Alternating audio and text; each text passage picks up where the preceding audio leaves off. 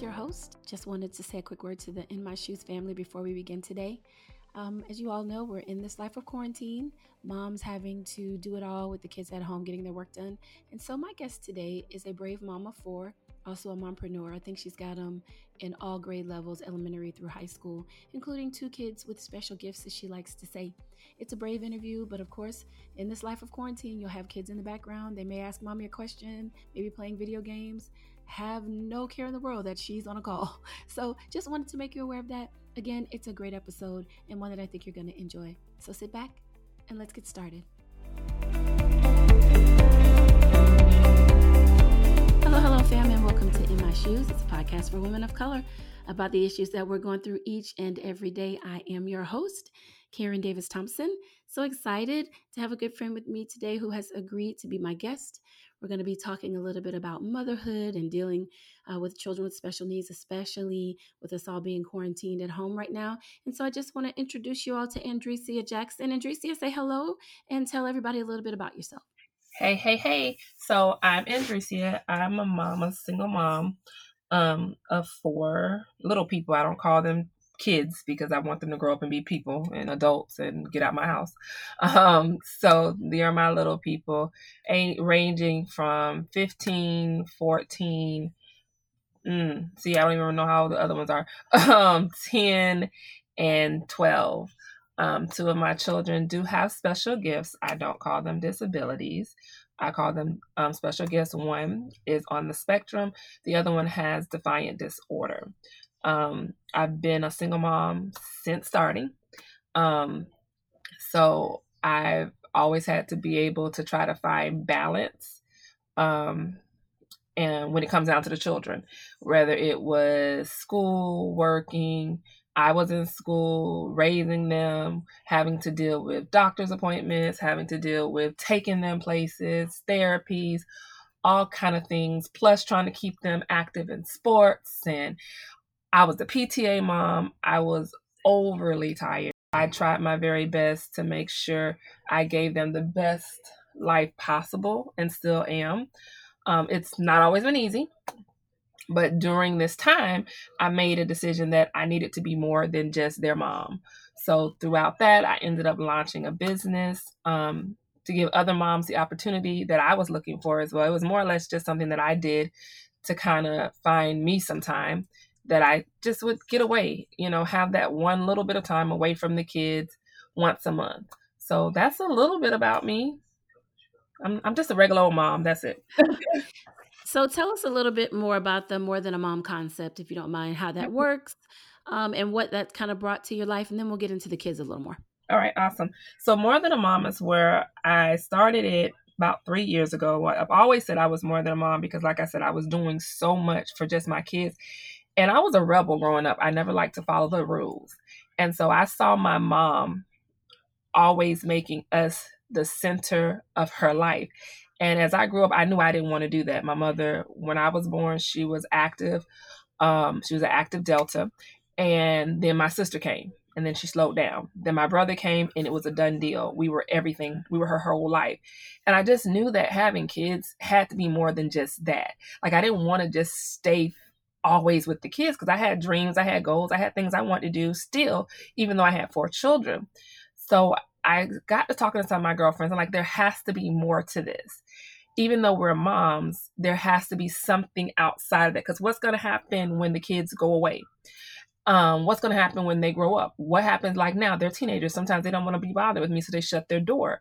So does my life end at that point? Then I was like, I don't want to just raise the kids and then now I'm in my 40s, my 50s, and I'm like, okay, now I want to do all these different things. So I made a community of women like minded that decided that they thought outside of the box.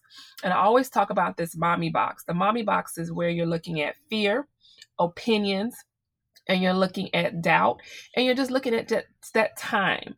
And so we crush that mommy box every day by just having those conversations away from motherhood. Like, how are you doing? Especially with everything that's going on right now with this pandemic, what are you doing for you? Whether it was self care, whether it's what I call our momcations, and that is something that I am huge on with More Than a Mom, is giving my moms once a year a momcation where I celebrate them. I literally, me and my team get together and we give them a weekend away from their kids where we're just talking about things outside of just being mothers, the things that we're having to go through. And right now, this year, we're celebrating the what next because a lot of our moms are at that point where the kids are graduated. So, what's next? Like, what else do you have to do with your life because the kids are gone? Did you stop your life? So, a lot of things happen and I base more than a mom off of my mom. She was my, I don't want to say like my test subject, but she was. Um, I learned a lot from her, which is what grew the business because I saw her. And last year we had this um, event where we did Mama Did You Know? Like, Mom, did you know it was possible to be more than a mom? Because she grew up in an age where everything was about her children. Did you know it was possible to continue being active in your sorority? Did you know it was possible to go out there and travel. One thing people laugh at me about and kind of taunt me about Mother's Day is the one day that I do not have my children. And a lot of people think that that is crazy. They don't understand it. That's supposed to be the day that you spend with the kids. No, I'm with my kids 364 days. I'm a full time mom. So on Mother's Day, I travel. I make that conscious effort to put me first. Like if we think about it this way, they whenever you get on a plane, they always tell you put your mask on first if I'm always taking care of my kids and taking care of everybody else, how do I have time to put my mask on? So I have to reverse it. I have to put my mask on first. So that's what I do for Mother's Day. I'm out of the country. I'm doing something exotic with friends. I'm I'm not in town. I just refuse. Even even in this pandemic, my kids are still going away. I'm still going away. I'm not gonna be home. I won't be on somebody's island, but I won't be home either. So that's some of the things with more than a mom and we do quarterly meetups where they just get an hour to two where they're away from their children away from their husbands and they're able to just enjoy being women first. Gotcha. That sounds amazing. So about how many women do you have that participate in more than a mom would you say um, well, we have at the events, they range about between 30 to 50 women that come out to our live events. In our group online, we have right now roughly about 400 moms all over. Um, and we just kind of talk online, do different experiences, talk about what we're going through. That's the online community. But physically at the events, usually between 30 to 50 different women, depends on the time of the event because again, we're moms. And the one thing that I'm very big on is the date. And a lot of people don't understand. I have them on Sundays, and usually they're like a brunch event. And people would always ask, well, why do Sunday? Because you're still a mom, and I have to respect that. So, because you're a mom, you're not going to be able to do something on a Saturday because you may have football, soccer, cheerleading. So, what's the one day that you're able to kind of relax and have that is a Sunday. And I try my very best to respect people who have to go to church or who have things that have to be done on Sunday. So, I only have those events on the fifth Sunday of every the fifth Sunday, basically. So it allows the, everyone to do their own normal thing on their Sundays respectfully. But then on the fifth Sunday, they know we're doing something. We're going to celebrate them. So I try to be consistent with that because that's only four times a year that they have to be away from their family. Gotcha, gotcha. So let's talk a little bit about the kids. I think I hear somebody playing a video game or something in the background. So, mm-hmm. um, we, like you said, mom, 24 7, girl, it's kids everywhere. I have seen them. I've been watching. Um, you can just see the absolute horror on the faces of our reporters when the kids come running into the room, girl. So we just do what we do with the kids here. Mine are older, so I don't have that problem. Thank God. But I do remember the days, girl. So let's talk a little bit about the kids. So you have four, you said two that you have that have special gifts. And so let's talk about when you found out about their diagnoses and how did it make you feel? What emotions did you go through as you started to learn more about the journey that you were about to take? Wow.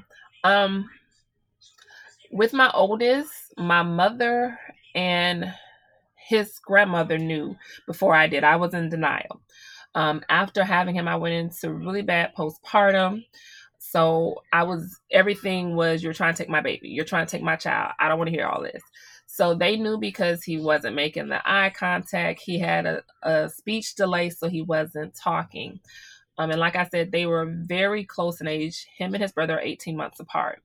So by the time Donovan came, my second son came, um, we knew something was off with Donovan. Never could figure out what it was initially. Um, Donovan was my um, the baby that really put it on me.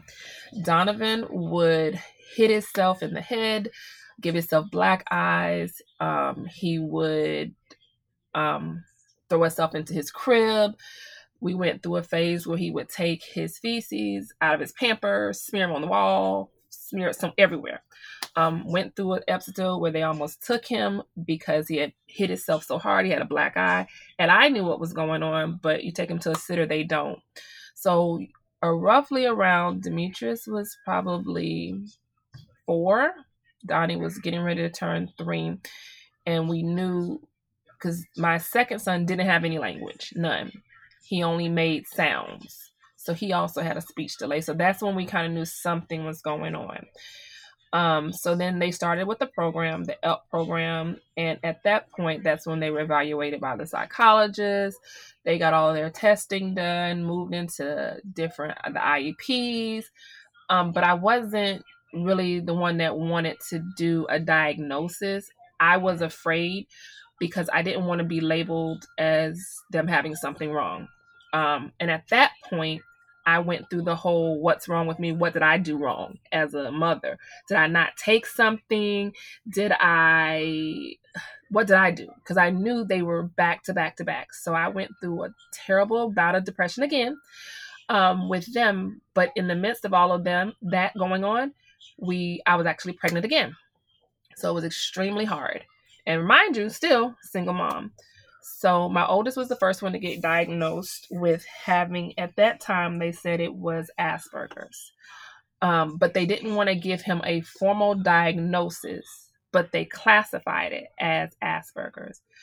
And I didn't know what that meant. You know, it was either you're autistic or something else was wrong. So I really wasn't clear on it.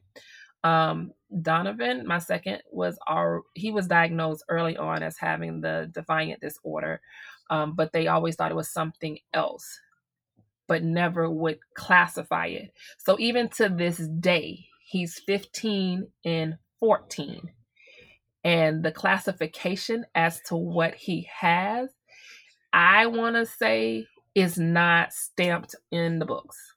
Um, so they've classified him. He has IEP. He has everything that you would say. But as far as his doctors signing off on this is what he has, I still fight with that at this moment because I feel like he has still more um, help he could be getting if you put the official stamp on it that he's autistic or he's on the spectrum. For Donovan, Donovan has done so much therapy that because of his therapies that he's gone through and everything, now they've moved his diagnosis to just having defiant, still defiant disorder, but that's it. Um, but I know that there's some more things going on with him. Even at him his age of 14, there's some things that I'm starting to see that I'm I'm concerned about. Um, and so we're going to have to go back to get some more testing done. I hope that answered the question. it did, you know, and it led me to another question. You're not the first mom I've spoken to. You know, I've been uh, passionate about this work for quite some time because, um, you know, I've been going through it for 16 years now with my daughter. And um, I've been speaking to a few moms. You know, we started a, a support group. You've been um, a part of that as well. And I've heard that before. It's like they'll tell you this is what the child has. Oh, but we don't want to classify it as that.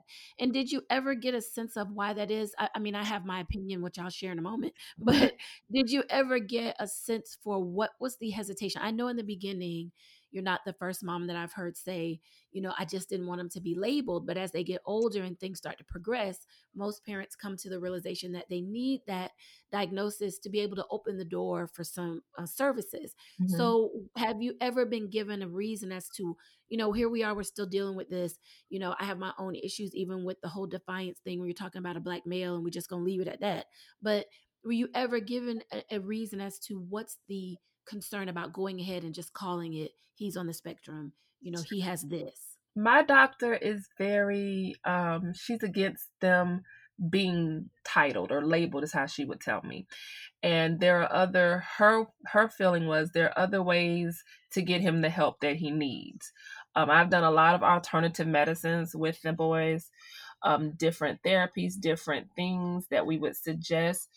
And I'll be honest with you, I didn't push it as hard as I should have, but now I'm pushing harder for him because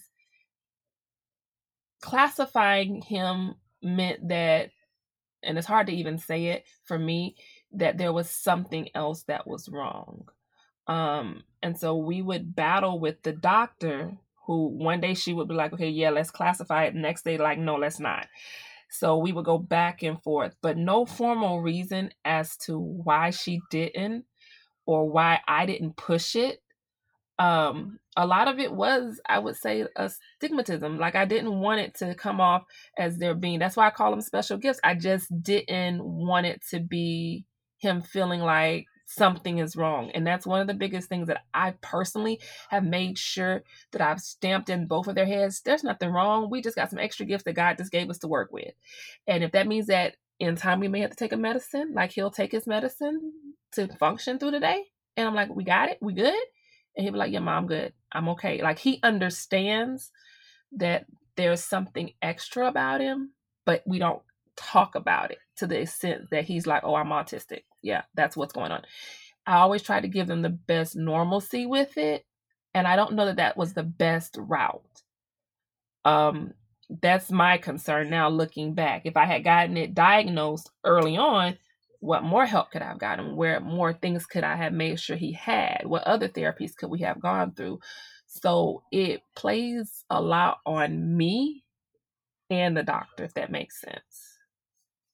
Yeah, I understand what you're saying. And I think as a parent, you know, what you experienced or what you felt was normal. Nobody wants those labels because we fear how the child is going to feel. I do think that it is incumbent upon the uh, professionals to really make that push. I mean, there are things that it's hard to access if you don't have the label, if you don't have the diagnosis. And as he gets older, there are things that he it's easier for him to qualify for if he has that diagnosis. So if I could encourage you on, on anything today, um, and then I'll get up my soapbox, soapbox is to really press that because it, it could be an issue for him going forward. Um, you know, it doesn't matter that they're saying this is what they see. The what matters is what is the the bottom line diagnosis. And so, um, I would encourage you to definitely press for that. It's not too late to do that, and to just let her know uh, we're ready to go ahead and put a label on this thing so my baby can get what he needs to get. Um, so that's my PSA for today. so let's talk a little bit now about um I, I is there uh, is their dad active in their lives? Sometimes i'm curious to always know if the if the if the dads um sometimes have trouble um accepting a diagnosis and you can talk about as that as much as you're comfortable with but i know for me um i think my husband and my and my father both had a little bit of trouble accepting what we were really working with um, and calling it what it was so that we were all on the same page. Um, I think they really struggled with that more than the women in my family did. And I'm just curious to know if you saw anything similar. Oh my gosh. Um, that's such a t- touchy, touchy subject. And it's only touchy because I try my very best um, not to go that route. Their dad is still in denial to this day. Um, that is still a very sensitive subject for me and him because as soon as I bring it up, that's an argument. Um, from day one, like I said, my mom, who's in education, their grandmother, who is in education also, they knew, but they were like, You're overly sensitive, so we're not saying anything to you. And then when they did, I went off on a tangent. He's never accepted it, even to this day. He doesn't even understand why they have an IEP because there's nothing wrong with them. They're just boys he just needs to be a little bit more tougher on them. No, that's not that's not quite right. Oh, well, he's acting immature because you always have him around you and the kids. No, that's not true either. He has no social skills. And um, if you are around him and you pay attention to him, he's highly intelligent, which there's nothing saying that him being on the spectrum, he's not intelligent. But there are some things that he has going on that we need to deal with. So, no, the support from their father has not been there when it comes down to their diagnosis at all because he knows more than the doctors know and he's just a boy. Um my my father who is a whole different generation he's come around to it. Um he identifies that there's you know that he has some things that are different about my son. Um and i'll tell you this experience that really made it go home. My son was at school. Um, and that's them in the background. he was at school, and that's when I think it clicked for my father. This isn't normal. Like when you're saying these are your friends, but they're not really your friends. When you're saying, oh, it's nothing, they're not bothering me, it's just normal, he doesn't get that it's not just normal. He's had it rough since middle school because he just doesn't have the social interaction skills. Everybody's my friend. No, they're not your friend. Oh, he didn't mean to hit me, mom. It was just my friend. No, the hell is not. He's not your friend. And so my dad just recently it clicked. And he's like, okay, so how do we and I hate the word how do we fix it because he didn't say fix it, but he said fix it. He's like, what else can we do? So grandpa gets it both his grandfathers gets it. His other grandfather, his he said he's always known. Um, but dad, dad, no ma'am. Dad is like, nope, he's just a boy. Um, he just needs to be more disciplined. No, that doesn't work either. So he doesn't get it. Like it's it it don't happen. It just doesn't. And I think that's um it's interesting. I, I may do a just an episode on that one day, girl. But I, I found that a lot. That yeah, I have found that a lot. It's very difficult. My dad struggled with that thing for a really long time. I think it's only in the last six months to a year mm-hmm. that it has really resonated with him that this girl, you, you sir, sir, you know. Mm-hmm. So it was it was very hard. I think it's just not wanting them you know for me you you worry about how they're going to be seen in life how they're going to be treated and so it's just scary and i think for them it's just easier to live in that state of denial and for moms because we typically take the lead role in those areas we can't afford to pretend like it's not happening mm-hmm. um, because if we do that then ba- the baby just don't get what they need. So mm-hmm. i just thought mm-hmm. that was interesting. I've heard it a lot from women. So thank you for that. I know that may have been a little touchy to bring up but i appreciate you for just kind of talking about it a bit. It is what it is. You know i can't yeah. i can't sugarcoat it because that's how i've gotten to the point that i'm at now is trying to sugarcoat for everybody else and that's where i start having problems. So i can only speak our truth of what we experience and then he can speak his at one point if he ever has to. Right, that's true. So let's talk a little bit about how uh, dealing with the um, diagnosis that your babies have, how it impacts the household as a, as a whole. How does it impact the way they um, interact with their siblings? Um, I know for me, I'll give you an example. So, um, you know, my children are not as close as I would like for them to be. They're very close in age. Mm-hmm. Um, one's a boy, one's a girl. So you always have those differences.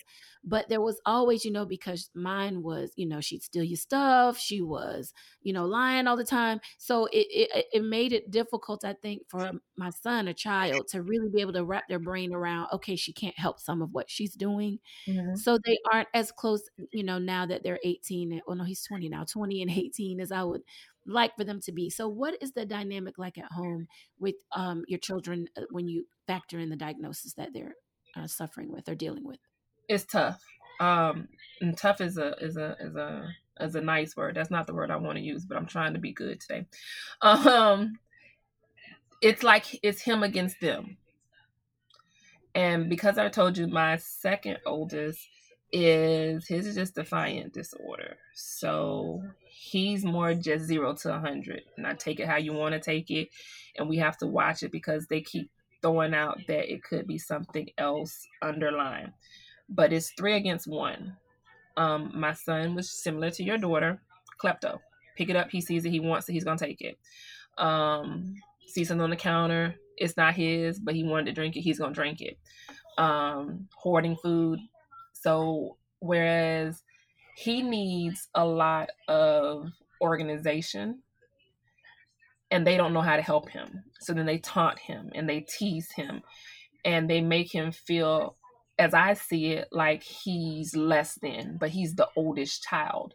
So I'm consistently on their asses because I'm like, listen, that is still your older brother. You still got to respect him. You're not going to keep talking to him any kind of way because they would, and I, and I have to bring it back to him. It's like you guys are bullying him. And I hate that word, but that's how it feels when I'm sitting there as a mom looking at what they're doing and they'll taunt him in there. You know, you don't, that don't even make sense. Why would you do that? And then they'll say little things under breath. You just stupid. No, hold on. Wait a minute. you don't get it and then it's an issue between mom and as I kind of touched on a little bit, because we I am single mom and so when they go over to dads they get away with some things that they may not get away with over here because I'm I'm big on we're still a family. So there has been times that I've had to pull them to the side and be like, listen, slow this down because he's your brother and we know there's some things that he just doesn't get. But they love to taunt him. And when that happens, now I have to intervene because then he's because he is starting to get older now, he's a lot stronger. So he'll grab somebody and sling them.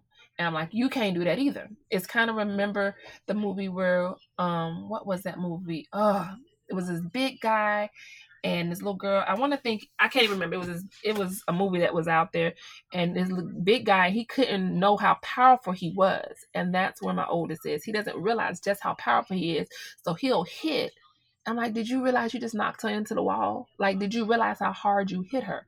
But in his mind, I was just trying to protect me. So it becomes very, very touchy at times in my household because I don't want them to think that I'm singling him out and making him my favorite. But then I can't also have you sitting there taunting him and badgering him and making him feel less than. So slow it down.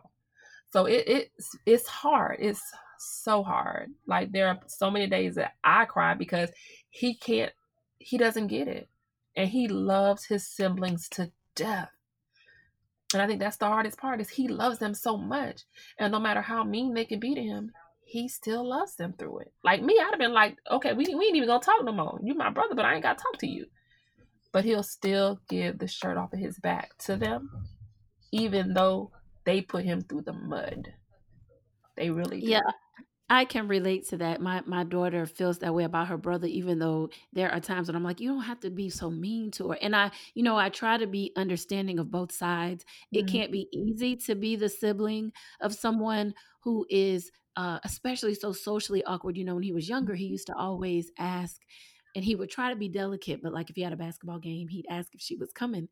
And I said, Well, yeah, you don't want her to come in. So he said, Well, no, it's okay. I said, Well, I tell you what, if she starts to squirm or, you know, really get agitated, I'll take her to the bathroom or whatever. And so Mhm. um, he kind of shake his head. And so it has to be difficult, you know, but then on the reverse, I know how he feels. It's like she can get on your nerves and I'm her mama, you know, so that balancing act, I'm sure for you, especially when you have four, Mhm.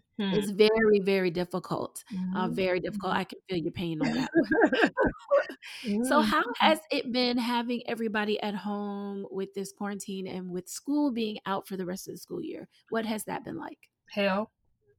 In uh, a word, huh? In yeah, a word. word, in a word, in a handbasket.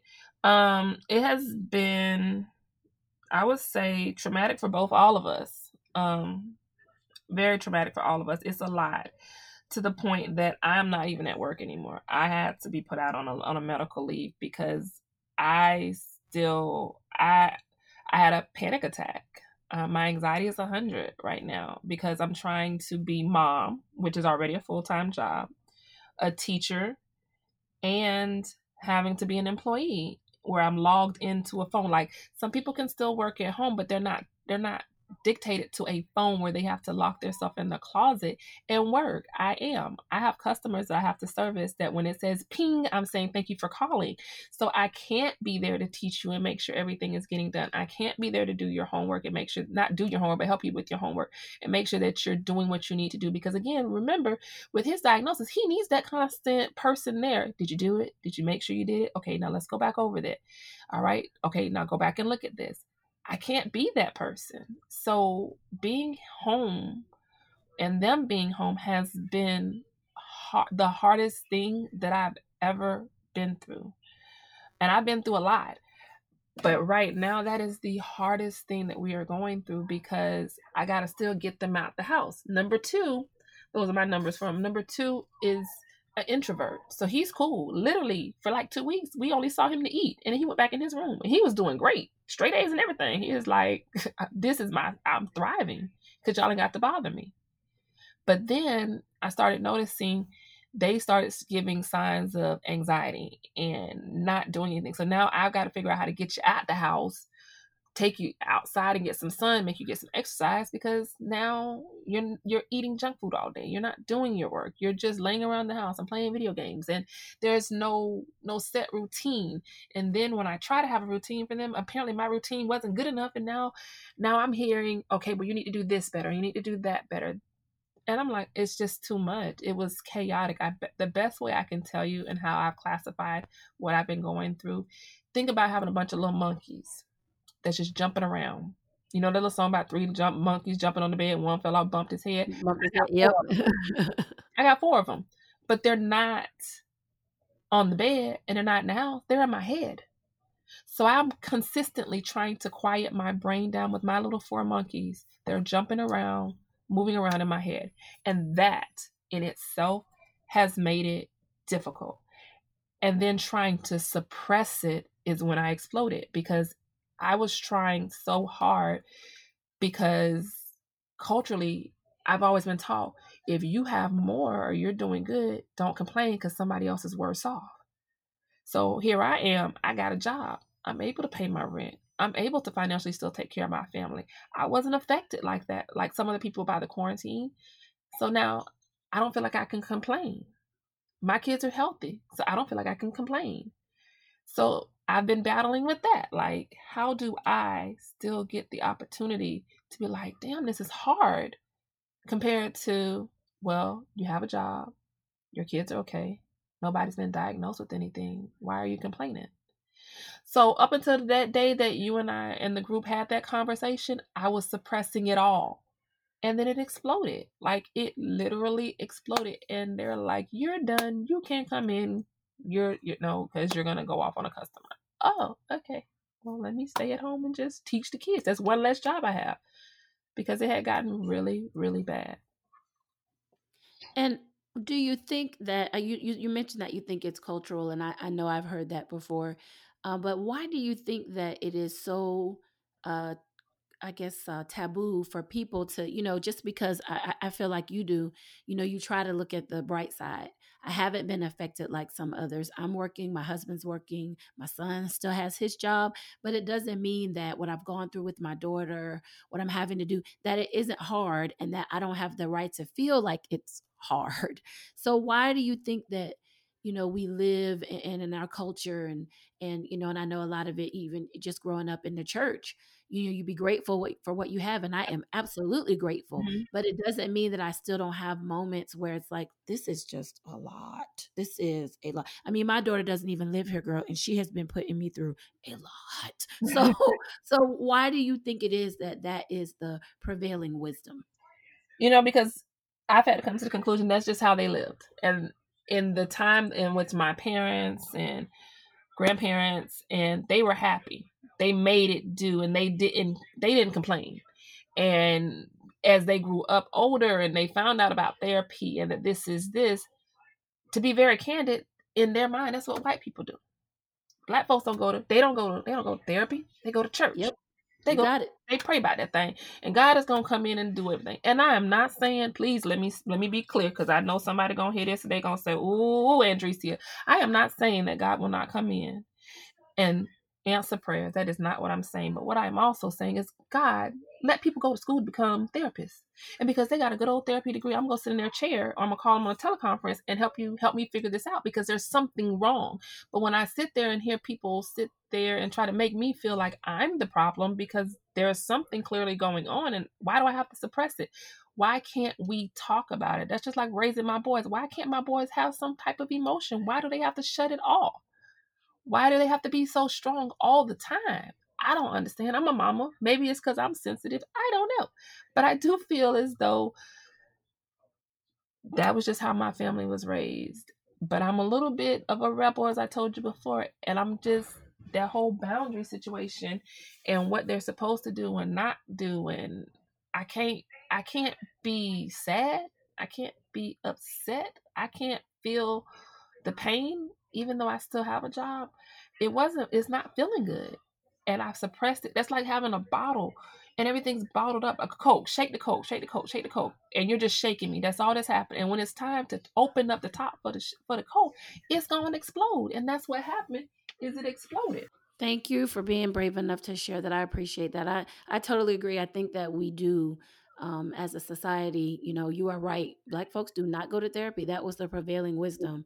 And so, um, you know, I'm glad we're able to have this conversation, just to be able to encourage people who are listening um, that it's okay to seek that help if they need it. And um, how has it been since you stopped working? Have you been able to maybe feel like you can breathe a little bit more? Yep. Um, how are things going since then?